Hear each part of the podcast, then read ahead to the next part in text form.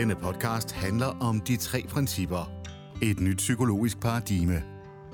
Her deler psykolog Anne Stærk Dickinson og psykoterapeut Belinda Duncan deres erfaringer med, hvordan en ny og enklere forståelse af vores menneskelige sind kan give mere lethed og glæde i livet. Du vil opdage, at der altid er håb. Der er bare lige noget, du skal få øje på først. Læn dig tilbage, slap af og glem alt, hvad du hidtil har troet, du vidste om psykologi. Hej alle sammen, og velkommen til. Hej alle sammen, og velkommen til. Øh, I dag der vil øh, Belinda og jeg gerne snakke lidt om det her med, at mange kommer til at øhm, overskride det, de kan mærke indeni er det rigtige for dem, for, i forsøget på at plise andre.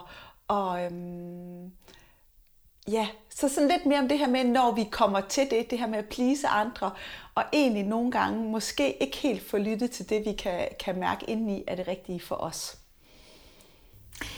Så inden vi startede øh, med at tale i dag, eller tale til jer her i dag, så havde Anna og jeg en lille snak, hvor vi lige sad og... Øh, og gennemgik nogle af de ting, som vi oplevede her i sommer, da vi var på øh, konference i London. Vi var til en de tre principper konference i tre dage i London, og det var en vældig stor oplevelse.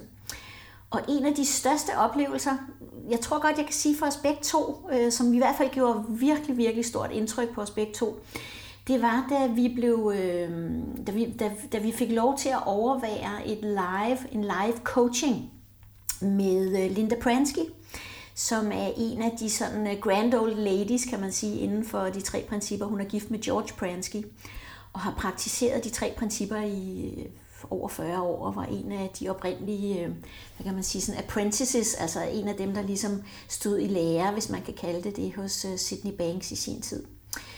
Øhm, og hun lavede en live coaching med en ung pige, og den her unge pige havde lige præcis øh, den udfordring, som Anne taler om her, nemlig det her med at have en oplevelse af at få sine grænser overskrevet. Ikke sådan være i stand til at sige fra over for andre mennesker, og på en måde også føle sig sådan lidt brugt og lidt udnyttet.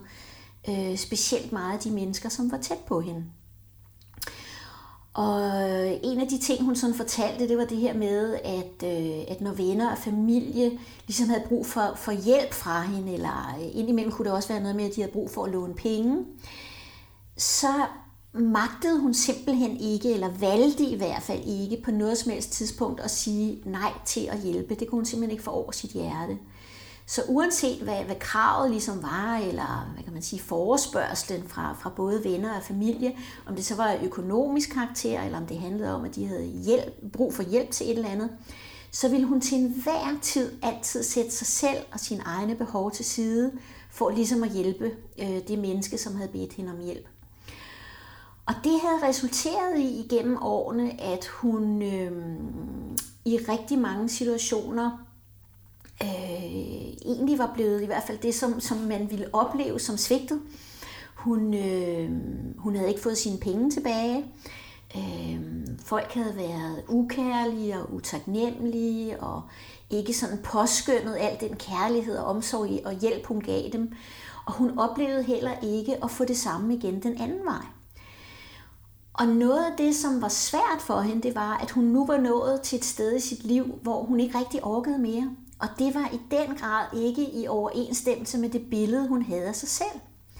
Fordi en af hendes meget store værdier var lige præcis det her med altid at sætte sig selv i anden række og sætte sine medmennesker i første række.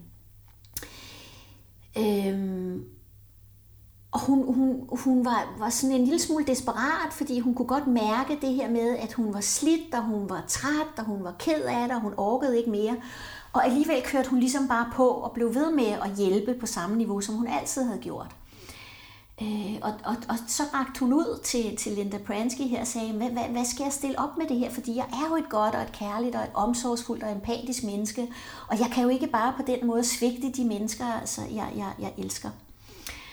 Og det, som Linda Pransky gjorde som rigtig, rigtig fint, det var, at hun, øh, hun fik guidet hende til at se, og i virkeligheden også alle os andre til at se. Det blev i hvert fald meget evident for mig, at der var rigtig meget, jeg kunne genkende i det fra, fra øh, hvordan jeg selv har ageret tidligere i mit liv. Det er det her med, at selvom vi tror, at vi er fuldstændig uselviske, og selvom vi tror, at vi gør det her kærlighed, og vi gør det for andre menneskers skyld, så ligger der, og jeg vil næsten våge at påstå altid, i hvert fald mange gange, et skjult motiv bag det, vi gør, fordi vi gerne vil føle os rigtige, vi vil gerne føle os elskede, vi vil gerne have, at andre ophøjer os til et eller andet særligt. Vi vil gerne have den opmærksomhed, der ligesom følger med at være en god pige og en ordentlig pige, der gør det, som andre forventer af os. Og for den sags skyld kunne det også være en god dreng. Det behøver ikke kun at være en god pige. Mit indtryk er dog, at der måske, og, det her det har, jeg ikke, det har jeg ikke evidens for, men jeg tror måske, at der er flere kvinder, der falder i den fælde end, end mænd. Øhm, på den måde kan vi dræne os selv fuldstændig for energi. Og det svarer egentlig lidt til den her historie om, at når man sidder i en flyver, øh, og der pludselig bliver øh, for lidt ilt i kabinen, så får man altid at vide, at man skal selv tage iltmasken på, før at man giver den til et barn, der sidder ved siden af, eller en ældre, der sidder ved siden af. Man skal hjælpe sig selv, før man kan hjælpe den anden. Og det er egentlig et meget godt billede på det her, fordi det Linda Pransky fik hende til at se, det var, at, at hun havde en overbevisning, en dyb overbevisning, altså nogle tanker omkring, altså nogle tanker, som var blevet virkelige for hende, der handlede om, at hvis ikke hun hele tiden satte sig selv til side og satte andre forrest, så ville folk holde op med at elske hende, og så ville de holde op med at kunne lide hende, og så ville de slå hånden af hende. Og hun græd, mens hun fortalte det. Altså hun var overbevist om, at, at, at hvis ikke hun hele tiden satte sig selv til side, så ville hun på en eller anden måde blive, øh, havde jeg nær sagt, smidt ud af, af flokken, øh, eller kredsen af venner, eller familien, eller et eller andet. Ikke? Og det Linda Pransky gjorde rigtig fint, det var, at hun, hun spurgte hende om, så siger hun, jamen, men hvis du for eksempel spørger nogen om hjælp, eller beder nogen om noget, eller spørger nogen, om de kan låne dig penge, hvis de afviser, altså måske kærligt, men bestemt siger, desværre, jeg kan ikke hjælpe dig i dag, eller desværre, det her, det har jeg ikke mulighed for at gøre, jeg kan godt se, at det vil hjælpe dig, men, men det kan jeg simpelthen ikke overkomme. Eller nej, desværre, jeg kan ikke låne dig de her penge, fordi jeg har ikke selv råd. Altså den her pige vil hellere, øh, havde nær sagt, leve af pølseskin, havde nær sagt, øh, og give sin sidste krone væk for at give den til andre, hvis de havde et behov. Ikke? Og så spurgte Linda hende, om det var sådan, at hvis hendes, hendes nærmeste eller hendes venner på den måde sagde nej til at hjælpe, om hun så holdt op med at elske dem eller holde af dem, om hun slog hånden af dem. Og det var sådan et wake-up call for hende, fordi som hun siger, nej, selvfølgelig vil jeg ikke det. Jeg vil stadigvæk holde af folk, jeg vil stadigvæk elske folk, men jeg vil tænke, at de er gode til at sætte grænser for sig selv. Og pointen i historien her er egentlig, at det Linda Pransky peger hende i retning af, øhm, det er, at, at vi har en, en oplevelse af, at det er op til os. Altså, det, det, er, det er mine handlinger og mine gerninger som et godt menneske, et omsorgsfuldt og kærligt menneske, der skal sørge for, at andre holder af mig og giver mig kærlighed. Og det, som gik op for den her pige i løbet af den her coaching, det var, at hvis jeg, hvis jeg er et ordentligt menneske, hvis jeg er et menneske, som har nogle gode værdier, hvis jeg er et menneske, som, som opfører mig harmløst i verden og, og, og ikke gør andre mennesker ondt bevidst, altså opfører mig ordentligt,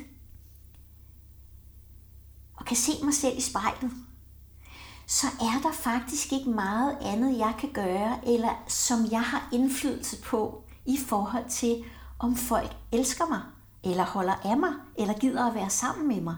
Det er ikke op til mig. Den ligger ligesom over på de andres banehalvdel.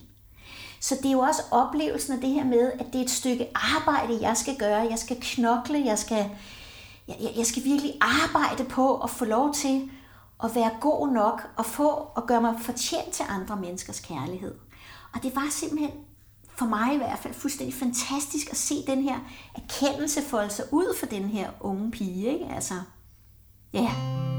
I den podcast, du lytter til, tager psykoterapeut Belinda Duncan og psykolog Anne Stærk Dickinson dig med på en guided tur og peger dig i retningen af din naturlige indbyggede ro, glæde og psykiske sundhed. Det jeg tænker, der, der drev den her pige, som jeg tænker driver rigtig, rigtig mange af os, det, det er jo fordi, vi bliver bange for den følelse af ikke at være elsket, eller af ikke at være god nok. Altså, den, uh, det vil vi helst ikke mærke, og så kommer vi til at prøve at gøre alt, hvad vi kan ude i verden, for ikke at få den følelse. Og det, det er egentlig, jeg tænker, det er jo der, hvor principperne hjælper os med at forstå, hvordan øh, tanker og følelser kommer. Altså det, vi kan kun føle os forkerte, ikke gode nok, når vi tænker, vi ikke er det. Og, øhm, og min erfaring er i hvert fald med, med de klienter, jeg, jeg har øh, talt med om det her, det er, i det øjeblik, vi, vi falder lidt til ro og ikke hele tiden jagter ideen om, at vi skal kunne alt og gøre alt og ikke må sige fra, og vi altid skal være gode. Altså når vi ikke køber så meget ind på, at, at vi altid skal kunne alting, men vi begynder at tænke, jamen jeg kan jo, hvad jeg kan. Jeg gør, hvad jeg kan, og jeg har værdier, jeg vil gerne hjælpe. Og nogle gange, så vil jeg ønske, at jeg kunne hjælpe, men det kan jeg ikke. Fordi jeg har ikke overskud, eller jeg har ikke penge, eller hvad det nu er. I det øjeblik, vi begynder at turde lytte til, hvad vi kan mærke, øh, så falder der noget til ro inde i os. Altså vi, vi tager vare os selv, vi tager iltmasken på, og så bliver vi også øh, mere frie af, hvis andre synes noget andet, fordi vi kan mærke, jamen det kan jeg godt forstå, men det kunne jeg ikke. Så i det øjeblik, vi ikke lægger vores trivsel, vores gode følelse over i hænderne på andre, men vi tager den tilbage til os selv, så vil vi blive mere frie af, hvad andre synes. Og det er en stor lettelse for os. Fordi det er virkelig, virkelig hårdt arbejde at skulle sørge for, at andre synes godt om os. For det er ikke altid, de gør det. Altså, det, gør, det kender vi jo alle sammen. Nogle gange så synes folk ikke, vi opførte os ordentligt. De synes, vi gjorde noget, der var forkert. Selvom vi havde gjort alt, hvad vi kunne. Så, så der er noget her i, at, at hvis vi falder til ro indeni, så kan vi egentlig godt være med det, når andre lige synes noget dårligt om os, eller bliver skuffet, eller, og vi kan være nysgerrige, vi kan vise omsorg, men vi kan have en rar følelse indeni, samtidig med, at det sker Og det synes jeg bare var, var så fint at få øje på med den her øhm, samtale med Linda Pransky og den her unge pige. Og noget af det, jeg, jeg, der, der slår mig nu, mens du sidder og taler, Anne, det er jo det her med, at jeg kan i hvert fald mærke på mig selv, altså, at jeg har haft et meget stort element af det her, altså øh, i hele tiden at være fremme i skoene og hjælpe og sørge for at gøre godt og altid være den, der ligesom tilbød hjælp og sådan gik forrest i forhold til, sådan, når noget skulle drives på en eller anden måde. Ikke? Øh, og det er ikke fordi, at jeg er blevet doven.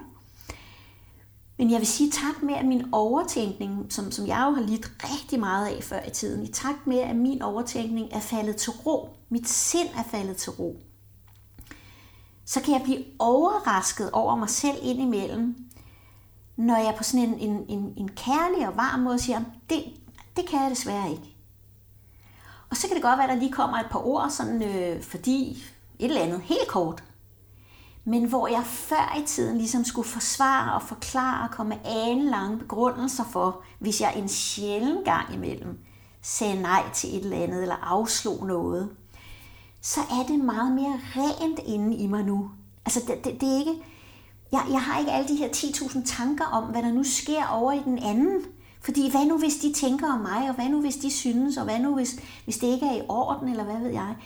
Det er ligesom faldet væk. Det, det eksisterer på en måde ikke i det, det energifelt mere. Så det at sige til og fra, er sjovt nok blevet tusind gange nemmere. Men stadigvæk på en kærlig og en ordentlig måde, hvor jeg kan mærke, at den respekt, jeg også møder fra andre mennesker, i mine valg og i mine beslutninger, er meget større. Der er ikke nogen, der sætter spørgsmålstegn ved det mere, når jeg siger til eller fra. Det er bare sådan, okay. Ikke? Og det, det er en fantastisk følelse at have, det her med ikke at være sådan en, det jeg kalder en forklammerøv mere. det er rigtig dejligt. Jeg kan kende det samme, Belinda. Jeg fik en indsigt omkring det her. Jeg tror, det er det er nok halvandet år siden, det er noget tid siden, hvor jeg, jeg kunne se i en konkret situation, at jeg, jeg gik galt i byen, fordi jeg var så frustreret over, jeg synes, jeg burde øh, kunne rumme og gøre noget. Jeg kan ikke huske, hvad det var, men der var et eller andet konkret i verden, jeg følte, jeg burde, burde gøre. Og samtidig så kunne jeg mærke indeni, men, men du, kan, du kan jo ikke lige overskue det. Og det, det gav sådan en konflikt på det tidspunkt i mig, indtil det bare gik op for mig. Anne, du vil ønske, du havde kunne overskue det. Men det kan du ikke, og det er okay. Og så var det bare så rent. Det sagde jeg bare. Prøv at høre, jeg vil ønske, jeg kunne overskue det, men det kan jeg ikke. Så det blev, det blev og det, det, der var nyt for mig, det var det der med, at jeg kunne godt mærke indeni, det, det, det kan jeg ikke. Og jeg ønskede, jeg ville gerne have, at det var anderledes. Men det var det ikke. Og det var så befriende at sige, ja, men det er som det er. Jeg er som jeg er. Og det er okay. Og, og der er noget sådan, det, det, det var så, ah, det er sådan en rar følelse. Og det gør jo også, at det er meget, meget lettere at sige ja, når jeg mener ja. Og så kan jeg sige nej, når jeg mener nej. Og det, igen, som Belinda siger, det er jo ikke fra et, et ligeglad sted. Det er ikke fra et, det er bare fra et, det er fra et kærligt sted, men hvor jeg kan mærke, hvad der er muligt. Ja. Og på den måde kan man sige, at når man, altså måske kan du øve dig i at blive en lille smule mere bevidst omkring det her, fordi altså man kan sige, vejen til, vejen til, til fredfyldthed og ro indeni, jeg tror jeg har sagt det mange gange før, men, men det er så vigtigt for mig at pointere det her, at, at vejen til, til, til fredfyldthed og ro indeni, den går via bevidstheden. Altså, den, den vej, den er brolagt med indsigter, med at opdage de her ting, ikke? og så lege lidt med det, se, hvad kan jeg? Hvad kan jeg rumme? Hvad kan jeg holde ud? Kunne jeg bare i den her lille bitte situation måske lige prøve at, at se, hvad, hvad sker der nu, hvis jeg gør noget andet, end jeg plejer? Øh, og så opdage, at, at alting faktisk bare er okay. Der, der sker ikke noget forfærdeligt, selvom hjernen forsøger at, at fortælle os det. Ikke? Og det er bare så befriende det der med at, at opdage, og det kan vi kun, hvis vi er bevidste om det. Ja, og, og blive bevidst om, at det, det er ikke andres holdninger, forventninger osv. Det er det, der skaber bøvlet, det er, når du selv ikke er okay med det, du mærker.